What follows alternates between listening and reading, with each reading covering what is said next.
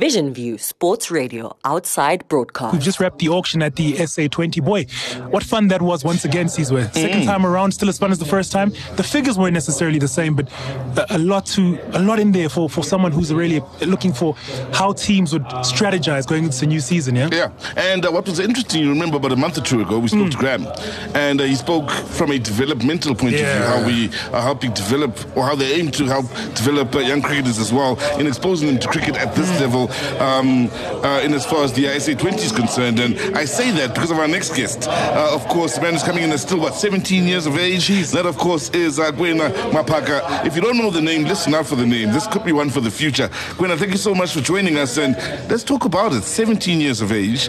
Uh, your name is making, uh, well, all the right noises in the right places, and as far as the cricketing uh, fraternity in South Africa and internationally as well, I might argue. Uh, what's this experience like for you, and what are you looking forward to over the next uh, few months? Well, first I want to say thank you for having me. Yeah. Um, so I think really it's just uh, it's kind of just been an amazing experience, um, and it's just been crazy, you know. I think in the future, hopefully, I can go out there and be a big name. But right now, I'm just trying to be me, play my game, and we'll see how it goes from there.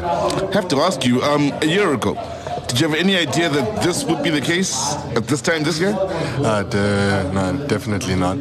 But um, it has always been a dream of mine. Yeah, sure it has. It's, it's incredible. Every time we speak to young cricketers, they always speak with such balance, such poise. Like, uh, you know, Like it ain't no thing, Yeah, yeah. you know, I've been working hard and dedicated. I mean, it's incredible what you've been able to achieve. For someone like Graeme Smith, as Sizwe said, when we spoke to him a couple of weeks ago at the launch, he was already talking about you. I mean, that's your name was being thrown around those spaces. What does that feel like for you at this young old age of 17? That players like Graeme Smith, players who I'm sure you've watched and you hope to one day replicate the very good things that they've done for cricket in South Africa, they speak about you now as one to watch. Yeah, you know, Graeme Smith is uh, he's been like a hero in cricket for years and years. So I think for him to be speaking about me is a, it's a massive honor, it's a privilege, and it's just really something to be proud of. Yeah. Now, how did it work with you? Because, correct me if I'm wrong, I didn't see your name pop up at the auction.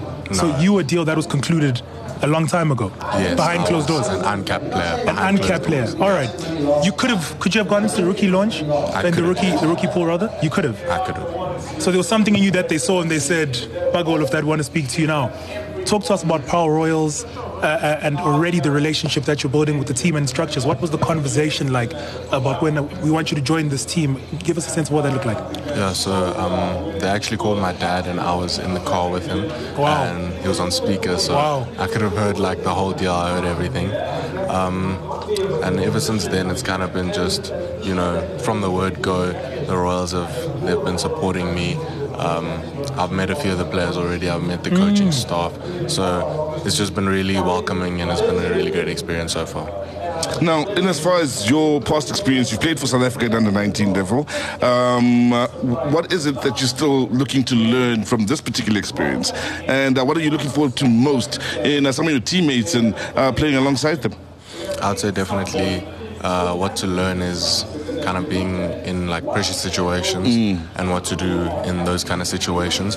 And like just how to deal with the pressure and then I'd say I'm looking to learn a lot from like all of these big players, especially on my batting side. I'm trying to trying to get that up.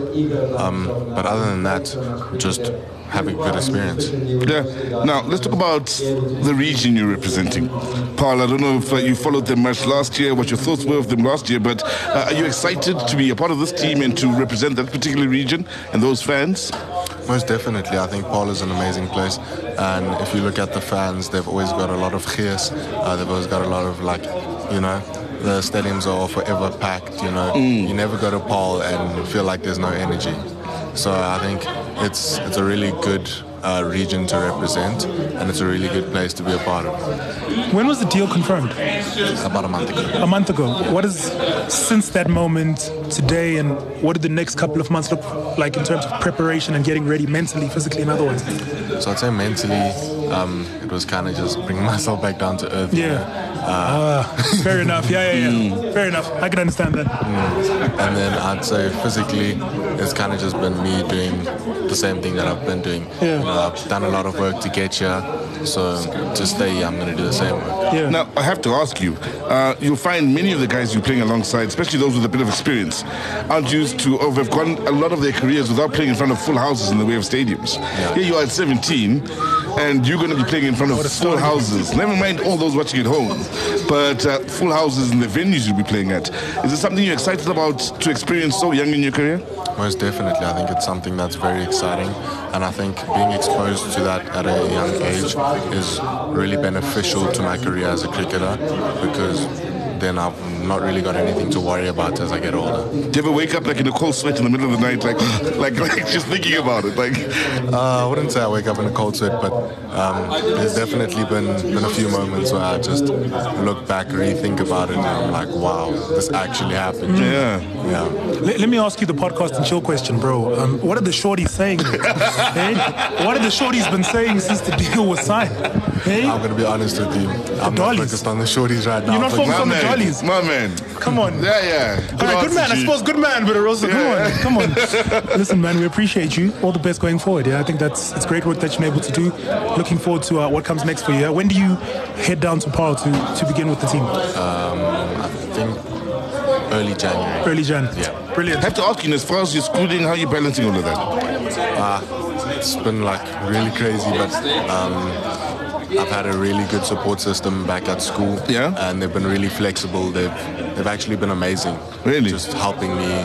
Um, if I need to get assignments uh, done later or something like that, you know, they've been really accommodating, and I really appreciate them for that. I have to ask, what, what school do you go to? St Stithians College. And then, All right, good place, my man. Thank you so much for your time, and hey, man, all the best in the future, and we're rooting for you, yeah? Thank you very much for Sweet having me. Vision View Sports Radio outside broadcasts.